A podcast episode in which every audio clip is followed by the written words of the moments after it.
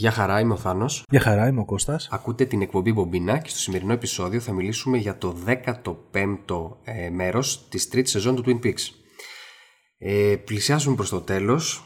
Ενθουσιαστήκαμε με το προηγούμενο επεισόδιο, η αλήθεια είναι. Ε, πώς σου φάνηκε, Κώστα? Νομίζω γάμισε και αυτό το επεισόδιο. Ναι, ναι, ναι. Και εγώ, και, και, και εγώ αυτό θα πω χωρίς πολλά πολλά. Ε, ε, φίλε, νομίζω ότι ε, ήταν πάρα πολύ ατμοσφαιρικό, mm-hmm. ε, συγκινητικό, ναι. Είχε και έναν τρόμο, δηλαδή είχε πάρα πολλά στοιχεία. Ε, ας πούμε το προηγούμενο, ναι, οκ, okay, ήταν ωραίο, ε, αλλά δεν, είχε, δεν, έχω, δεν, δεν έχω ξαναδεί επεισόδιο που να έχει τόσο συνδυασμένα διαφορετικά μοτίβα. Αλλά... Και νομίζω αυτό είναι και ο πυρήνας ψυχής του Twin Peaks σαν σειρά. Και εδώ πέρα δούλεψε με το παραπάνω, έτσι. Ακριβώς, ακριβώς. Ε, εγώ να πω ότι υπήρχαν δύο σκηνές σε αυτό το επεισόδιο που, εντάξει, μου ανέβηκε κόπος, σχεδόν δάκρυσα. Στη mm. μία από συγκίνηση, Μπράβο. από χαρά, ρε παιδί μου, και στην άλλη από θλίψη. Μπράβο. Θα τις αναλύσουμε, ε, βέβαια. Πάμε να δούμε. Λοιπόν, το επεισόδιο ξεκινάει με την Αντίν. Έτσι, έχει πάρει ε, επόμου το χρυσό φτιάρι του Ντόκτορ Τζακόμπι και, και οδεύει προς το βενζινάδικο του Εντ. Τελικά μαθαίνουμε ότι ε, δεν έχουν χωρίσει. Από ό,τι φαίνεται, ρε παιδί μου, τον είχε πιεσμένο να μείνει μαζί της η γυναίκα του. Mm-hmm. Και στην ουσία του λέει τώρα, ρε παιδί μου, με μια έτσι επιφώτιση μετά που άκουσε πολλά podcast του Ντόκτορ Τζακόμπι, ότι έκανα λάθος, σε κρατούσα μακριά από τον έρωτά σου που είναι πραγματικά η Νόρμα, ρε παιδί μου, και σε αφήνω ελεύθερο, λέει, να πας να την κερδίσεις. Mm-hmm. Το, και, και νομίζω ότι το εννοεί κιόλας. Βέβαια να πούμε ότι πάντα ο Εντ είχε μια φοβία ε, στη γυναίκα του, γιατί είχε, θυμάσαι στα παλιά επεισόδια που είχε την, την ε, ανεξήγητη υπερβολική δύναμη. Ναι, όντως. Ε, νόμιζα ότι άμα της φέρει αντίρρηση, θα τον δέσει κόμπο τον άνθρωπο, έτσι. Όντως, όντως, όντως. Οπότε τον ελευθερώνει, και εγώ νομίζω ότι ίσως το γεγονός ότι κουβαλούσε και το χρυσό φτιάρι ίσως σχετίζεται και με το ότι, πώς ήταν η ατάκα, ότι ε, τον Ντόκτορ Τζακόμπι να φτιαρίσεις και καλά τα σκατά που σε περιβάλλουν. Ναι, ίσως, ναι, ναι. Ίσως τελικά ήταν, ξέρω εγώ, ένα τέτοιο μέσα σε αυτά που συμπεριλαμβανόταν και ο Εντ. Ρε φίλε, ήταν τόσο γελία η σκηνή από την άποψη, ρε παιδί μου, του... και καλά, ρε παιδί μου, του χρυσουφιαριού και του στυλ της άλλης, ξέρω εγώ, που είναι λίγο τρελόγκα, αλλά ταυτόχρονα όταν του είπε, ρε παιδί μου, ότι το εννοώ, ε, αντίο, και φεύγει και καταλαβαίνει αυτός ότι όντως, ρε παιδί μου, ελευθερώθηκε. Είδες, ρε φίλε, ερμηνεία στη φάτσα του. Ναι. Ε, δηλαδή ήταν... Ναι. Εκεί από τη, από τη γελιότητα της σκηνής πήγαινε σε κάτι πολύ συναισθηματικό, ρε φίλε, ξαφνικά. Μπράβο, δηλαδή μπράβο. Δεν ξέρω πώς το πετυχαίνει αυτό το Twin Peaks. Και μετά έχουμε τη σκηνάρα mm. στο, στο Red Dinner. Ναι. Όπου πάει να την ξανακερδίσει. Ναι. Εντάξει, φοβερό, γιατί ε, ε, μπαίνεις πολύ και... εύκολα στο, στο πετσί, ας πούμε, του Ed. Δηλαδή που με τόσο λαχτάρα, αφού το έχει ναι. δώσει την ελευθερία η γυναίκα του, ξέρω εγώ, τόσα χρόνια πάει, ξέρω εγώ, να ολοκληρώσει το... αυτό το ειδήλιο, τον έρωτα, ας πούμε, που υπάρχει. Ε, mm. Και εκεί που πάει να της μιλήσει, εμφανίζεται από πίσω ο άλλος, ο Παπαράκος, τέλος πάντων. Ο... Από τα franchise, λέω, ναι, ο οικονομολόγος. Μπράβο. Ο... Και, του ρί... και του ρίχνει τη χιλόπιτα στη μάπα.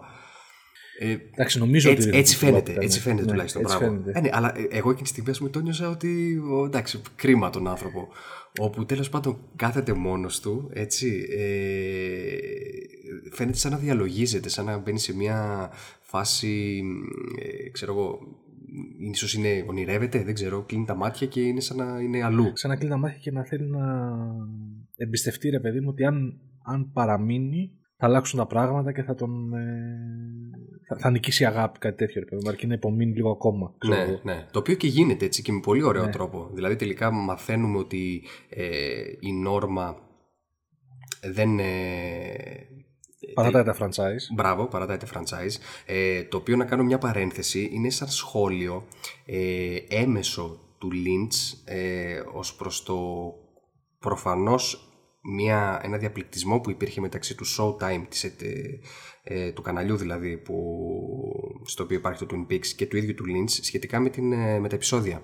Ε, δηλαδή φαίνεται ότι ο Walter, νομίζω πως τον λένε, ότι έχει το ρόλο του Showtime ε, και η Norma το ρόλο του Lynch, όπου ε, το Showtime Walter, τέλος πάντων, θέλει να μην βάλει, να γίνει πιο mainstream, ξέρω εγώ, και να μην βάλει όλα αυτά που βλέπουμε στη σεζόν, ενώ ο Lynch λέει, η Norma, ότι όχι, όπως αντίστοιχα εγώ θα τη φτιάχνω την cherry pie όπως γουστάρω, έτσι και εγώ ας πούμε θα σας, δώξω, θα σας βγάλω το επεισόδιο οκτώ και δεν με νοιάζει ας πούμε και θα έχω αργώσει το πλάνο που θα κρατάει τρία λεπτά.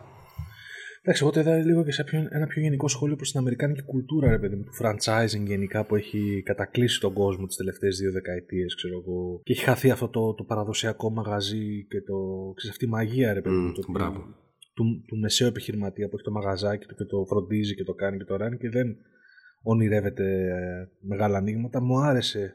Γενικά όλη η σκηνή, αν την πάρεις, είναι σαν μια, ένα παιχνίδι πάνω στο ότι. Το ρομαντικό ενάντια στο κοινικό, ρε φίλε. Mm. Δηλαδή, νιώθεις ότι θα στρί... εκεί πέρα που έρχεται ο Εντ mm. και του ρίχνει τη φαινομενική χυλόπιτα, νομίζω θα γυρίσεις στο, στο σημερινό σύγχρονο κινησμό και σαν να του λέγες Εντ, άργησες. Sorry. Mm. Και εσύ άργησες, ξέρω να αποφασίσεις. Mm-hmm. Αλλά βλέπουμε, ρε φίλε, ότι στο Twin Peaks νικάει ο ρομαντισμός και με πιστικό τρόπο. Γιατί δηλαδή δεν ένιωσα, ρε φίλε, ότι ήταν. Ε, ε, πώς το λένε. Ε, γραφικό και ξέρεις σαπουνόπερα του ενενήντα. Μπράβο. Το ένιωσα, ένιωσα τη δύναμη της αγάπης τους. Ήταν γαμάτσι. Ε, βασικά εκεί πέρα που τον αγγίζεις τον νόμο είναι αυτό που Ψ. λες ότι φάνηκε λες και τον ανέστησε. Μπράβο, ναι. μπράβο. Δηλαδή και μετά που φιληθήκαν ήταν ένα happy end, έτσι, ένα δεκάλεπτο, δεν ξέρω πόσο κρατάει. Κράτησε αρκετά γενικώς αυτή η σκηνή. Ε, και α... η μουσική στον background. Μπράβο, αλλά ήταν μια, μια δικαίωση, έτσι, ένα love story που ολοκληρώθηκε. Πολύ ωραίο. Και, σα, και, να σου, και σαν να σου λέει ο Λίντζερ, φίλε, ότι αυτές οι αξίες ε, υπάρχουν και σήμερα. Δεν χρειάζεται να τις σβήσουμε. Μπράβο. Πολύ ωραίο. Πολύ ωραίο. Ε, ε, και μετά στα καπάκια, έτσι, ε, ασ, δηλαδή α, ασπρόμαυρο, δρόμος, έτσι, το κλασικό, πώς είχαμε δει την πρώτη φορά ε, της εισαγωγής του μίστερ C στον κόσμο του Twin Peaks. Ναι, ένα αντίστοιχο, ναι, έτσι, προβολής μέσα σε δρόμο, σε δάσος. Βλέπουμε, ναι, το ναι. μίστερ C οδεύει κάπου, προφανώς στο Dutchman's. Ε, εκεί πέρα που του είχε mm.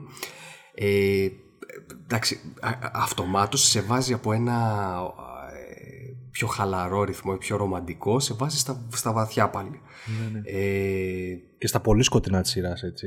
Μπράβο. Παίζει να είναι και από τις πιο σκοτεινές σκηνές. Έτσι, ε, τι να πω, το απόλαυσα λεπτό προς λεπτό. Ήταν τόσο, τόσο τρομακτικό, art house, surreal. Τα είχε όλα τα στοιχεία του Lynch.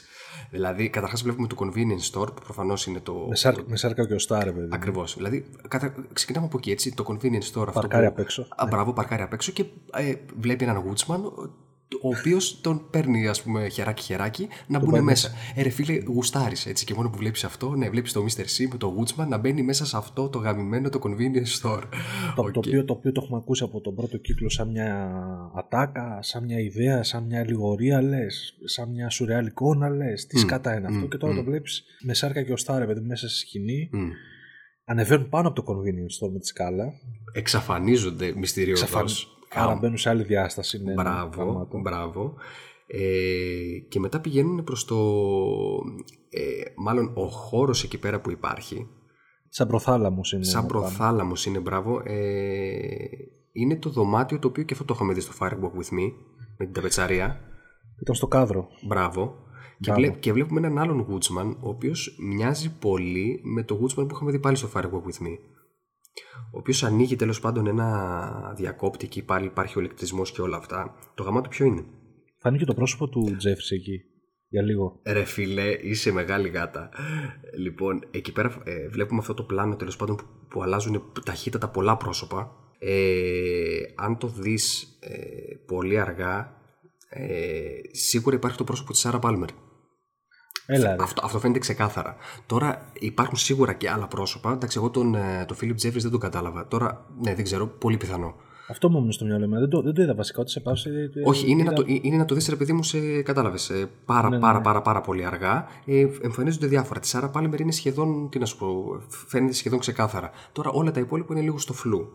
Ε, οπότε μετά. Πηγαίνουμε σε έναν ε, έτσι, εξωτερικό χώρο. Ε... Σαν ταράτσα μου φάνηκε εκεί. Δεν ξέρω, σαν μοτέλ, σαν ταράτσα. Κατάλαβες σαν... ότι είναι το ξενοδοχείο του Firewalk With Me, όταν ο Λίλαντ συνάντησε τη Λόρα και την Τερίζα Μπάνξ. Ω μαλάκα, όχι, δεν το, δεν το, δεν ναι. το πήρα χαμπάρι. Είναι, είναι το ίδιο ακριβώς ξενοδοχείο. Wow. Από, που αν θυμάσαι τότε στο Firewalk With Me, ε, πριν πάει και πιάσει την ε, δι ο Λίλαντ Μπομπ ουσιαστικά. Τη Λόρα με την Τερίζα, πετάγεται και ο Τρέμοντ Τζούνιορ με την μάσκα του. Αυτή τη μάσκα με τη μεγάλη τη μύτη, που είναι πνεύμα, ναι, μέσα, ναι, στο Convenience Store. Αυτό. Ναι, ναι. Ε, και αυτό κορυφαίο, έτσι. και μπαίνει μέσα. Ουσιαστικά θέλει να δει τον Φίλιπ Τζέφρις. Υπάρχει ένα, μια κυρία, τι ήταν αυτό ε, που ήρθε σαν πνεύμα που του άνοιξε την πόρτα. Τι πλάναρα, τι πλάναρα. Τι φρικιαστικό. Ένα έτσι α, ανδρόγινο, έτσι λίγο δεν, δεν καταλαβαίνεις ακριβώς τι φύλο έχει αυτό το με την πιτζάμα και με τη ρόμπα και με. Πω πω εντάξει, τι να πω. Και μέσα το δωμάτιο που μπαίνει για να συναντήσει το Φίλιπ Τζέφρις είναι γαμάτο. Έτσι. Και το μοντάζ και βλέπουμε. Αναβοσβήνει το φως, βλέπουμε τον Κούπερ έτοιμο για ερωτήσεις και ξαφνικά στον τοίχο του δωματίου, σαν motel room, αλλά εμφανίζεται φίλε ένα άλλο δωμάτιο mm. με αυτή τη συσκευή σαν καμπάνα που έχουμε δει ένας σωρό φορές μέσα στο Twin Peaks και δεν ξέρουμε τι σκατά είναι. Κοίτα, ε, έτσι όπως φαίνεται, φαίνεται και λίγο σαν τζαγέρα. Σαν τζαγέρα. Και καλά, ρε παιδί μου, είδες που βγαίνει ένας καπνός, ένας ατμός, μπράβο, και από εκείνη και καλά σαν να σχηματίζεται το πρόσωπο του Φίλιπ Τζέφρις. Εντάξει, δεν νομίζω να, να είναι ε, μια γιγαντία τζαγέρα. Πιθανότατα είναι αυτό το που είχαμε δει και στο, με την Άιντο όταν είχε πριν. Πριν την κάθοδο του Κούπερ στον κόσμο. Ναι, αλλά και, και, μέσα, και μέσα στο δωμάτιο του, του Γίγαντα. Μπράβο. Στο, στο White Lodge. Και, και αν θυμάσαι, ο Γίγαντας είχε κατεβάσει και έναν διακόπτη. Οπότε ίσως αυτό το τσουτσούνι που βγαίνει είναι διακόπτης. Δεν ξέρω, ρε, πραγματικά, αλλά αυτά περιμένω από πάρα πολύ να τα εξηγήσει. Φάνηκε σαν να του μιλούσε μέσα από αυτή τη συσκευή. Μπράβο. Βέβαια, εγώ τώρα να παίξω και το δικηγόρο του διαβόλου, αν δεν είχε πεθάνει ο David Bowie, δεν ξέρω ε, αν, θα το, αν θα διατηρούσε αυτό. Έχεις το... δίκιο. Έχεις mm. δίκιο. Μήπως θα τον εμφάνιζε. Ναι, έχεις δίκιο σε αυτό. Με σαρακά και οστά. Ναι, μήπως ήταν μια καστική επιλογή και σεναριακή επιλογή λόγω του δεν είχαν τρόπο να τον δείξουν αλλιώς. Δεν ξέρω. Mm. Πάντως θέλω να τα εξηγήσουν αυτά τα, τα πράγματα σαν καμπάνες. Τα, τα, τα δείχνουν συνέχεια και δεν ξέρουμε τι είναι. ε, δεν θέλω να σε απογοητεύσω. Νομίζω δεν θα πάρουμε απάντηση, αλλά τέλος πάντων θα, το, θα το συζητήσουμε σε δύο, στο παραεπόμενο επεισόδιο. Ωραίος. Ε, λοιπόν, ε... τι γίνεται εκεί πέρα τώρα. Ψάχνουμε πάλι, αναφέρεται στη Τζούντι. Ε, ναι. Okay. Ποια είναι η Τζούντι, ε, τι γίνεται. Ο David Bowie, ας πούμε, ο David Bowie, ο Φίλιπ Τζέφρις, του λέει ότι την έχεις γνωρίσει. Ότι το έχεις γνωρίσει αυτό το πρόσωπο. Ναι. Ε, εντάξει, υπάρχει θεωρία αυτό που είπαμε ότι μπορεί να αναφέρεται στη Judy Garland σαν ε, nickname του Briggs. Briggs. Μπράβο. Ε, υπάρχει και ένα σενάριο ότι μπορεί να είναι η αδερφή της Κινέζας της, ε, που είχε μπει στο πόμολο μέσα στο παλιό, το, στην παλιά τη σεζόν. Κάπου διάβασα αυτή τη θεωρία. Αχα. Πάλι δεν ξέρουμε, εντάξει. Ε, του δίνει και κάποιος, ε, του δίνει το τηλέφωνο της αριθμούς. Βγαίνουν κάποιοι αριθμοί οι, οποίοι, οι οποίοι τώρα πιθανότατα είναι οι ίδιοι αριθμοί με τις συντεταγμένες που οδήγησαν την, ε, την Diane στο, όταν, είχαμε, όταν την είχαμε δει στο μπαρ στο Twin Peaks που υπήρχαν Α. στο χέρι της, ε, της Ruth. Ε, τώρα μπορεί να είναι κανένα τηλέφωνο, να πάρει τηλέφωνο την, την Judy. Εν τω μεταξύ έχουμε και μια, χρονική, μια αναφορά που μας βάζει έτσι λίγο να θέσουμε και χρονικά τα γεγονότα. Μπράβο. Του λέει πριν από πέντε μέρες που με πήρε τηλέφωνο, λέει ο κακός Κούπερ. Mm-hmm. Θυμόμαστε στο πρώτο επεισόδιο έτσι. Και με το λάπτοπ που είχε δεχτεί το τηλέφωνο. Άρα μπορούμε να πούμε ότι αν δεν ισχύει κάτι τίποτα τρελό χωροχρονικό, τα γεγονότα που μας εξιστορεί τόσο καιρό η σειρά έχουν παίξει μέσα σε πέντε μέρες, έτσι. Ναι, βέβαια από την άλλη, όταν βγαίνει έξω, ε, αφού συναντάει τέλος πάντων τον Χόρν, τον Ρίτσαρντ Χόρν, μετά στέλνει ένα μήνυμα Las Vegas με ερωτηματικό, προφανώς στην Diane, το οποίο το είχαμε δει πριν αρκετά επεισόδια. Να το λαμβάνει η Diane. Οπότε αυ... εκεί πέρα ίσως το timeline γίνεται. Είναι, είναι προς την... Ναι, είναι ίσως προς την Diane ή προς τους άλλους, τους δύο που έχουν αποστολή στο Las Vegas να καθαρίσουν. Που τους βλέπουμε να καθαρίζουν τον το, το, γιατί, το, το, γιατί λέει unknown contact. Δεν ναι, ξέρω. Τέλος πάντων. Πάντως ε, ναι, βγαίνοντας έξω συναντάει τον, τον εγγονό του, του Χόρν. Όπου επιβεβαιώνεται πλέον, έτσι το λέει, ότι η μητέρα μου είναι η Όντρεϊ Χόρν και σε αναγνωρίζω σαν πράκτορα του εφ μπι άι που είχε φωτογραφίες. Οπότε. Ο κακός Κούπερ είναι ο πατέρας του, μάλλον νομίζω ότι ψιλοεπιβεβαιώθηκε. Ε, κοίτα, μετά που, που αφού, αφού του ρίχνει δύο-τρία. Πατρικές σφαλιάρες. Δύο, δύο πατρικές μπουνιές του κολόπεδου. Ε, μετά, ε, αφού μπαίνουν μέσα στο αμάξι, λέει, έχουμε πολλά να πούμε στη διαδρομή. Φαντάζομαι εκεί πέρα. Ε, I'm your ναι. father, Luke. Ναι, I'm your father, έλατε. Empire Strikes Back feeling. Ξέρεις, όταν τον είδα να συναντάει τον Χόρν έξω, λέω, μαλάκα, εντάξει, το Convenience Store είναι στην αρχή νόμιζα λίγο πραγματική τοποθεσία, μαλάκα. Mm. Αλλά βέβαια μετά μας δείχνουν ότι εξαφανίζεται. Γαμάτο, όπου γίνεται ωραίο. Έτσι, που βγαίνουν καπνοί και οι ηλεκτρισμοί, γίνεται της πουτάνας και εξαφανίζεται εντελώς. Οπότε αυτό που θύμισε λίγο Lost πάλι, όπως λέγαμε και στο προηγούμενο επεισόδιο. Την καλύβα του Τζέικο που εμφανιζόταν mm. και εξαφανιζόταν. Μπράβο, μπράβο, ναι. Λες ρε φίλο, Lynch να έβλεπε Lost. Λες να μετακινείται το Convenience Store, μπορεί. Αυτό, αυτό έτσι, έτσι μου έκανε εμένα, ότι μπορεί να εμφανιστεί οπουδήποτε. Μπράβο, μπράβο.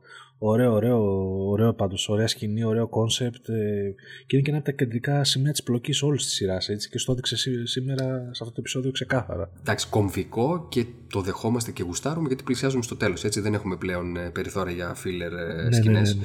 Εντάξει, ναι, ναι. Προφανώς. Ε, μετά τι βλέπουμε. Βλέπουμε μια σκηνή στο δάσος όπου βλέπουμε τον Στίβεν. Ε, με την ε, κοπέλα oh, του. Μαλάκα. Τι άρρωστη σκηνή.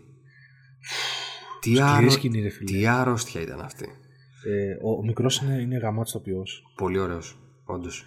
Και η άλλη έπαιξε ωραία. Ο μικρός ήταν, νομίζω, φαίνεται και από το, από το Get Out που σου είπα, από τον πρώτο είδα σαν τοπιό. Γενικά που θα αρχίσει να παίζει σε πολλές ταινίες αυτός. Είναι ένα επόμενο αστέρι. Είναι τοπιάρα, φίλε.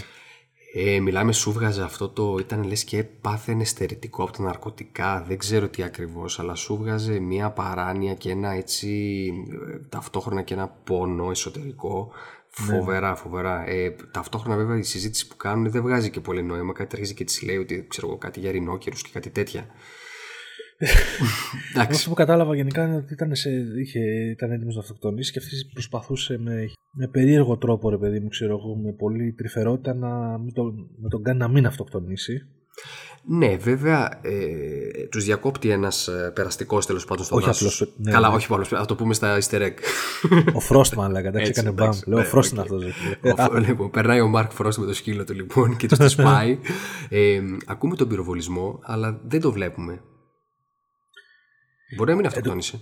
Εν τω μεταξύ, μέχρι, μέχρι εκείνη τη στιγμή τον είχε στα χέρια του, στα χέρια της η, η, η Ρωμένη του. Mm-hmm.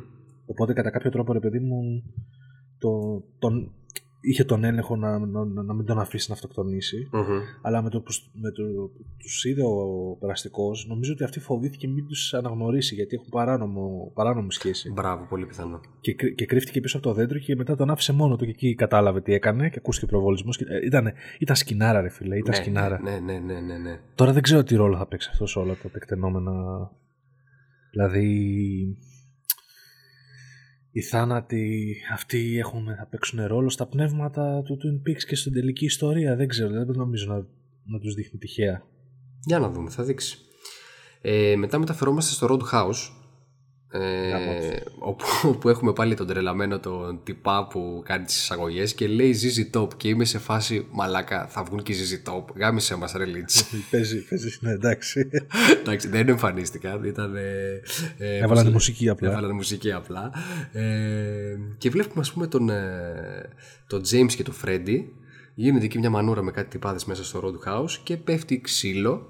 Όπου ο Φρέντι γνω, γνωρίζουμε ότι έχει το πράσινο το χέρι, το, το γάντι. Μπράβο. Ε, προσπαθεί απλά να τον αγγίξει, δεν ρίχνει μπουνιά. Βέβαια το σακατεύει τον άλλον. Το σακάτευε, δηλαδή. Ναι, σαν να τον έστησε κόμμα. Ε, ε, ε, μα μαθαίνουμε μετά, αφού μεταφέρονται και οι δύο στο, στο κελί στην αστυνομία, όπου είναι και ο Τσάντ και όλα τα άλλα, την Άιντο και το άλλο το τυπάκι το τρελαμένο. Ε, μαθαίνουμε τελικά ότι είναι στη μονάδα εντατικής θεραπείας. Οπότε μάλλον. Δεν είναι και στα πολύ καλά τους τα τυπάκια που βαρέσανε. Ναι. Ε, τι φάση έχουμε τώρα πάλι εκεί. Ε, αυτή η μορφή κρονενμπεργκική, να το πούμε έτσι, που oh, βγάζει yeah. κάτι άραθρες κραυγές. Και στάζει ε, μας συνέχεια το στάδιο ε, της ουλές του. Ναι, ναι. Δεν ξέρω, ναι. Αλλά έχει μαζευτεί πολλοί κόσμος κάτω στα κρατητήρια του. Τι θα, τι θα γίνει εκεί πέρα. Δηλαδή είναι, είναι αυτή η περίεργη παρουσία η... Τι σκάτα θα γίνει εκεί κάτω, ρε φίλε, γιατί τους μαζεύουν στα κελιά. Έλαντε, έλαντε. Τι μάζοξη θα γίνει. Έλαντε. Ε, μετά έχουμε και τους πράκτορες του εφ μπι άι που ψάχνουν τον Douglas Jones, έτσι, που τους βλέπουμε σε κάποια φάση έτσι, που είναι τε, τετραπέρατη τέλος πάντων. Λέω ένας, ναι, βρήκα μια οικογένεια, ξέρω εγώ. Είναι. Παιδιά, έχει πολλά παιδιά. Ναι, σε μια φάση λέω, έχει γούστο. Και μετά λέει, με παιδιά. Όχι, λέω, μαλακία έγινε. Και όντως τέλος πάντων έχει μαζέψει εκεί μια φαμίλια. Εντάξει. Ξεστή, αυτό. Ε, γνωρίζοντας ότι είναι πόσοι καμιά δεκαπενταριά Douglas Jones στο, εκεί στο Las Vegas, ε, μου φαίνεται ότι μάλλον ε, στενεύουν τα περιθώρια για να την βρουν την οικογένεια της σωστή, η συγκεκριμένη τουλάχιστον. Ναι, αλλά έχουμε όμως εξέλιξη στο τι γίνεται με τον Ντάγκι. Ναι, θα πάμε και Χο, σε αυτό. Χοντρή εξέλιξη. Θα πάμε και σε αυτό, ναι. Ας πάμε σε αυτό βασικά. Πάμε σε αυτό, ρε φίλε, κατευθείαν. Λοιπόν, ναι. πάμε. Ναι, κάθεται ο Ντάγκι εκεί πέρα, του σερβίρει τη σοκολατόπιτα εκεί. Η... Κλασικές σκηνές οικογενειακής θαλπορής, ξέρω εγώ, στο σπίτι του Ντάγκι. Μπράβο, του λέει η γυναίκα του ότι αχ, τι ωραία που είμαστε και σούπερ τέλεια, ξέρω εγώ. Και ε, εν τω μεταξύ και αυτό, ρε παιδί μου, έτσι μου, φαίνεται, μου φάνηκε σαν σχόλιο το ότι ε, κοίτα να δεις τώρα που έχει τα λεφτά, ας πούμε, και φέρνει τα λεφτά ο Ντάγκι, δεν πάνε να είναι, ας πούμε, ε, σαν ερείπιο. Τέτοιο. Εντάξει, από τη στιγμή που τους σηκώνεται και κάνουν και σεξ, ας πούμε, δεν με νοιάζει, μια χαρά είμαστε. Ε, ε, ναι. Μ' άρεσε έτσι σαν, σαν σχόλιο. Ε, τι γίνεται όμως εκεί πέρα. Ε, σε κάποια φάση βλέπουμε εκεί τον Ντάγκι που προσπαθεί να παίζει εκεί με το τηλεκοντρόλ και ανοίγει την τηλεόραση και βλέπει μια σκηνή από το Sunset Boulevard με τον Billy Wilder. Mm-hmm. Ε, κολλάει έτσι, ξέρω, κλασικός Ντάγκι, τέλος πάντων, τρώει τη σοκολατόπιτα και σε κάποια φάση ε, αναφέρεται το όνομα Gordon Cole.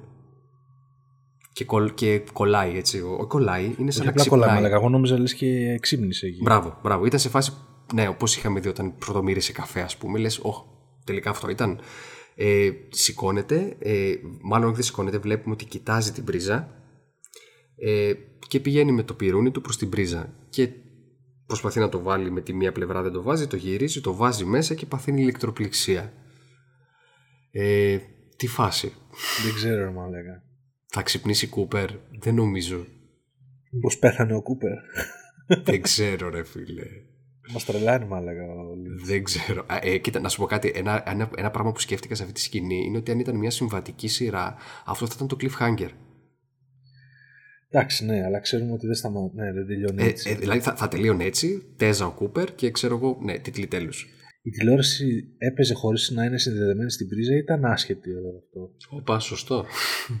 Ναι. Αυτό δεν κατάλαβα, ρε φίλε, γιατί έδειξε ναι. το, το set της τηλεόρασης και ξαφνικά δίπλα τις πρίζες άδειες. Ή απλά έδειξε διπλανές πρίζες, αυτό δεν κατάλαβα. Ναι. Γιατί μου έκανε και εμένα εντύπωση ότι παίζει τηλεόραση χωρίς να είναι στο ρεύμα, τη φάση. Ναι, έλαντε. Δεν ξέρω, αλλά ελπίζω. Για να δούμε. Ε, τι άλλο γίνεται κομβικό σε αυτό το επεισόδιο. Έχουμε τη δολοφονία του Τοντ. Μαζί με έναν άλλο τυπάκο εκεί πέρα που έχει, που πάει η Σαντέλ. Ναι. Ε, μπαμ μπαμ, έτσι. Φι... Ναι, ναι, μπαμ μπαμ. Φιλέ, γενικά τελικά αυτό το ζευγάρι είναι πολύ ταραντινικό, δηλαδή. Φιλέ, θέλω να δω spin-off σειρά με αυτό το ζευγάρι σκηνοθετημένη από τον Ταραντίνο. Τώρα. Όχι, είναι, είναι καθαρά ταραντινική διάλογη. Δηλαδή μετά ε, και που τέλος πάντων ε, ενώ σκοτώνουν δεν τους νοιάζει και μιλάνε συνέχεια για φαγητά. Και μετά η συζήτηση που κάνουν με τα χάμπουργκερ μέσα που μιλάνε για τους. Όλο αυτό το πράγμα είναι, είναι, είναι καθαρά ταραντινικό. Ναι, ναι, ναι. Ωραίο. Και δεν νομίζω να τους ξαναδούμε. Δεν ξέρω, έτσι μου φάνηκε. Και εμένα έτσι μου φάνηκε. Σαν να, σαν να έκλεισε, ρε παιδί μου, η ιστορία τους. Ναι, ήθελα να έχει ο τιμηρόθρυγο, ρε παιδί μου, έτσι. Ρόλο... Αλλά δεν πειράζει, έστω και έτσι. Όχι, φίλε, εντάξει, καλά. Όχι, καλός ήταν, εντάξει, δεν μπορώ να πω. Ναι. Ε, τι άλλο έχουμε μετά. Έχουμε και την Όντρεϊ. Πάλι τα ίδια. ε, πάλι τα ίδια, ρε φίλε. Θα πάνε στο Roadhouse. Έβαλε το παλτό του άλλου να πάνε, ξαναμαλώνουν. Και το βγάζει ο μαλάκας. Και το βγάζει και... Μαλάκα, δεν ξέρω τι γίνεται, ρε μαλάκα. Τι γίνεται. Ε, επιβεβαι... Ξε... Επιβεβαιώνεται τελικά η θεωρία ότι μπορεί όντως να είναι κάτι να συμβαίνει εκεί πέρα μέσα και να... Γιατί, γιατί δεν μπορεί να βγει από το σπίτι. Εμένα αυτό μου φάνηκε ότι είναι σαν να είναι εγκλωβισμένη εκεί μέσα. Και μόνο σαν να μην θέλει και αυτή να βγει από το σπίτι. Μπράβο. Μπράβο, μπράβο. Τι γίνεται, σαν... είναι, είναι όνειρο, είναι ψυχιατρίο. Ε, ψυχιατρίο, όχι ψυχιατρίο, μπορεί να είναι σαν ξενώνας, ας πούμε. Ναι, να το πάρουμε ε, έτσι ρεαλιστικά. Ρε μάλακα, δεν ξέρω. Το Τσάρλι, ρε φίλε, τη σκάτα, ρε μάλακα. Ελάτε. Ε, ελπίζω την επόμενη φορά που ξαναδείξει ο Όντρεϊ να είναι, ξέρεις, κάποια πιο, καλ, πιο καταλυτική σκηνή. Ναι. Ωραία, ας πάμε τώρα και στο, έτσι, στο συγκινητικό κομμάτι του επεισοδίου που έχουμε τη Log Lady που παίρνει τηλέφωνο το Hawk. Ε, φίλε, τι να πω. Δεν ξέρω, φίλε, ήταν, ήταν, ήταν, κοίταξε, ήταν δύσκολο κομμάτι. Ε, αυτό, αυτό εγώ σκέφτομαι πώς αυτή η γυναίκα, η οποία όντως έκανε χημειοθεραπείες και ξέρω εγώ δεν ξέρω μετά από λίγο καιρό όντως ε, απεβίωσε, ε, πώς μπόρεσε να υποδηθεί και να πει αυτά τα λόγια ε, γνωρίζοντας ότι και η ίδια είναι σε αυτή. Δηλαδή αυτό το, όλο αυτό το αποχαιρετιστήριο ήτανε, δεν, ήτανε μόνο, δεν ήταν υποκριτικό, ήταν σαν να χαιρετούσε όντως. Όλο το cast και όλους τους συνεργάτες. Από το πρώτο επεισόδιο φαινόταν ότι. Ναι, αλλά τώρα μου. Ήταν... Τώρα ήταν πραγματικό. Ναι, ακριβώς. Δηλαδή τους έλεγε, ναι, για χαρά, ξέρω εγώ, αντίο, ξέρω εγώ. Χαιρετήθηκαν έτσι. Ναι, ε, ε, μαλάκα ήταν, δεν ξέρω. Πολύ δυνατό, πολύ δυνατό. Πολύ δυνατό, εντάξει, μπορεί να είναι και εύκολα παρεξηγήσιμο να πούνε να κοίταξε τώρα, βάλαν τη γυναίκα να παίξει, ενώ, αλλά νομίζω ήταν δικιά της επιλογή. Ακριβώς, ε, σιγά, δεν θα, θα μπορούσε να μην παίξει, γιατί τα λεφτά ήθελε, ναι, ναι. Τι ήθελε, δεν νομίζω, ότι πιστεύω ότι ήταν καθαρά επιθε... ναι. ε, επειδή... Κατάλαβες τώρα, δηλαδή, ε, είναι μια σκηνή που μπορούν εύκολα να την παρεξηγήσουν, ε. Mm. Ε, ή, ήταν κάτι πάντως μοναδικό, δεν το έχεις ξαναδεί σε σειρά αυτό το πράγμα. Έτσι. Και, φοβε... και πάρα, και... πολύ συγκινητικό, πάρα πολύ συγκινητικό. Πάρα πολύ και φοβερό και το πώς μετά έγινε η ανακοίνωση έτσι, μέσα στο δωμάτιο εκεί πέρα στο... στην αίθουσα εκεί που μαζεύονται τέλος πάντων στο μεγάλο τραπέζι. Σκοτεινή ατμόσφαιρα, φοβερή ναι, μουσική ναι. του Μπανταλαμέντι, ε, τους μαζεύει όλους ο Χοκ, ε, τους κάνει την ανακοίνωση. Ήτανε, ε, πώς να το πω... Ε... Ε, σου λέω, πολύ δύσκολη σκηνή, mm. πολύ... Πολύ συγκινητικό, ρε φίλε. Ήταν πολύ συγκινητικό. Ήταν, ήταν. Ναι. Εν τω μεταξύ, το κορυφαίο είναι. Και αφιερωμένο ότι... στη μνήμη του στο επεισόδιο. Μπράβο, αυτό ήθελα να πω. Ε, εν τω μεταξύ, το όνομα της ηθοποιού είναι και το ονοματεπώνυμο που είχε στη σειρά. Δηλαδή, εμείς την είχαμε γνωρίσει σαν Log Lady. Τώρα μαθαίνουμε ότι λέγεται Margaret κάτι τέλος πάντων. Όντως, αυτό είναι το όνομα, το όνομά της. Ναι. Φο, φοβερό και αυτό. Δηλαδή, όντως την αποχαιρέτησαν σαν Margaret. Ναι, ναι, ναι. Βέβαια, να πούμε τώρα και για τη ροή της ιστορίας, πάλι κάτι λέει εκεί πέρα με το Blue Moon και ότι κάπου θα βρεις, πάλι του δίνει κάποια στοιχεία. Δεν ξέρουμε τώρα αν αυτά όντως έχουν... Ε, ναι, ναι. Θα, θα σημαίνουν κάτι, τέλος πάντων θα το δούμε. Θα φανεί, θα φανεί. Mm. Και πάμε τώρα στην τελευταία σκηνή που επιστρέφουμε πάλι στο Roadhouse. Έχουμε όντως το, το κλασικό τελείωμα, ξέρω εγώ, με την. Παίζει κομματάρα, φίλε. Παίζει κομματάρα στα, oh, τέρμα, στα, στα, στα, στα τέρματα. Βλέπουμε μια τύπισσα η οποία είναι έτσι λίγο σαν να περιμένει κάποιον. Έρχονται δύο τυπάδες εκεί με δερμάτινα. Yeah, ναι. Κοπελίτσα, ρε παιδί μου, ασιάτισσα, mm. λίγο λεπτεπίλεπτη, λίγο σαν γκίκουλας και τα λοιπά. Mm. Ε... Τη σηκώνουν οι άλλοι με το έτσι θέλω. Φύγε, ξέρω εγώ. Ναι. Μπράβο. Την αφήνουν κάποιον, ξέρω όλοι. Ναι, δεν μας νοιάζει. Ναι, ναι, την αφήνουν την, κάτω. Την αφήνουν κάτω ε, με τα γόνατα, έτσι. Η οποία αρχίζει και προχωράει στα τέσσερα, στα, μπράβο, στα τέσσερα τέλος πάντων και αρ, ε, αρχίζει και ουρλιάζει. Και λες τι φάση. Τι φάση ρε φίλε, αυτό τι ήταν αλληγορικό, ήταν ρε μαλάκα, ότι και οι αδύναμοι θα, κάποια στιγμή θα, θα ξεσηκωθούν. Τι ήταν αυτό, πολιτικό σχόλιο, τι σκάτα ήταν αυτό ρε μαλάκα. Δεν ξέρω. Ε... Ότι ακόμα και ο αδύναμος κρίκος κάποια στιγμή θα σηκώσει κεφάλι, τι, τι θα εκνευριστεί. Δεν ξέρω. Τι ο, ήταν ο, αυτό ρε μαλάκα. Ή, ήταν, ήταν και αυτό όμως έτσι. Εγώ στην αρχή νόμιζα ότι λέω μαλάκα, τι είναι, καμιά, ε, μου θύμισε στην αρχή καμιά... Είναι καμιά μεταλλαγμένη από τους έξυπνους μαλάκα να τους κάνουν κομματάκια, ξέρω εγώ. Έλατε, έλατε, έλατε. ε, το γαμάτο είναι εντωμεταξύ ότι ε, δεν κλείνει κλασικά με τους τίτλους τέλους να περνάνε ενώ τελειώνει κανονικά το τραγουδάκι και πέφτουν τίτλοι τέλους με μαύρο φόντο. Και λες τι γίνεται, yeah. ρε φίλε. Και σιγά σιγά από πίσω αναδύεται εκεί πέρα το μέρος του ξενοδοχείου που είχαμε δει την άλλη την τρομακτική την τύπισσα. Ναι, ναι, πάνω wow. από το Convenience Store και από wow. το Twin Peaks που μας θυμίζει. Wow, γαμό κλείσιμο, γαμό. Ναι, ναι. Ε, Λιντσάρα, έτσι σε ρουφάμε μέχρι τελευταία σταγόνας. ε, τι περιμένουμε τώρα, τι έχουμε πει, είναι προτελευταίο επεισόδιο το επόμενο, έτσι. Ναι, δεν κοίτα, το, το βασικό τώρα σίγουρα είναι να δούμε λίγο με, με Κούπερ τι γίνεται, Ντάγκι Τζόνς και όλα αυτά, τι ακριβώς έχει συμβεί. Ε, τώρα. Προπληξία, φίλε, γερό πράγμα, τώρα δεν ξέρω. Γερό, ναι. Ε, αυτό και εγώ θα ήθελα λίγο έτσι και αυτό το art house. Που απλόχερα μας έδωσε στο όγδοο επεισόδιο λίγο ακόμα, έτσι, αν είκοσι λεπτάκι, δεν θέλω πολύ. κάτι, κάτι, κάτι, δεν ξέρω, λίγο το που λέγαμε για το origin story, ίσως τον Woodsman. Έτσι λίγο, εγώ θα είμαι ικανοποιημένος και ας μην μου απαντήσει τίποτα. ε, και λίγο Red Room ξανά, λίγο. Ναι, ναι, ναι, όντως. Να νιώσουμε γιατί έχουμε καιρό να το δούμε έτσι. Ρε φιλέ και Λίλαντ Πάλμερ, δεν παίζει ο Λίλαντ.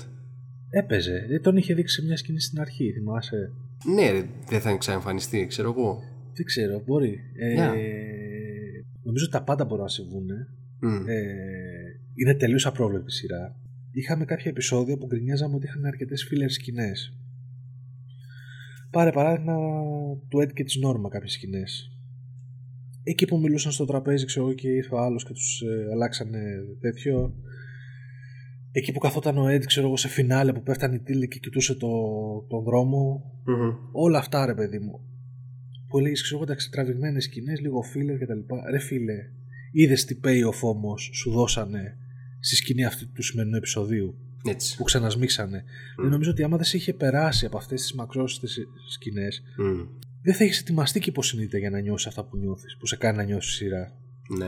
Οπότε αρχίζω και πιστεύω ότι για αρκετές σκηνές που νιώθουμε τώρα, όπως και αυτή της, ε, πώς το λένε, της, της Όντρεϊ, mm. που έχει τραβήξει. Και εγώ αυτό πιστεύω ότι θα μας δικαιώσει. Θα μας δικαιώσει. Θυμάσαι τις τραβηγμένες σκηνές της Σάρα Πάλμερ στο ναι, σπίτι, μπράβο. Την τηλεόραση, μπράβο, στο σπίτι μπράβο. Με τους ήχους, ναι, ναι. στο πέχιμπαλής. Δείξε κάτι παραπάνω, ρε φίλε. Τι, ποιος είναι μες στο σπίτι, ποιος είναι μες στο σπίτι, ποιος είναι μες στο... Και τελικά ήταν η ίδια, ρε φίλε. Φοβερό. Mm-hmm. Δηλαδή τεράστιο payoff. Mm. Άρα νιώθω, ρε παιδί μου, για όλες αυτές τις κυρίες, ακόμα και για τον, τον αδερφό του Χόρν που είναι χαμένος μες στο δάσος, νομίζω κάτι θα γίνει και με αυτό. Όχι, φίλε, δεν νομίζω. Αυτός θα μιλάει στα πόδια του εκεί πέρα μέσα στο δάσος αιωνίως. Ωραία, οκ. Okay. Ευχαριστούμε που μας ακούσατε. Ναι, αναμονή Έχ... γρήγορα τώρα. Το έχουμε, το μπει, έχουμε μπει τώρα στην τελική ευθεία, εντάξει, εννοείται. Ε, να βλέπετε Twin Peaks. Να περνάτε καλά. Γεια χαρά. Για, για χαρά.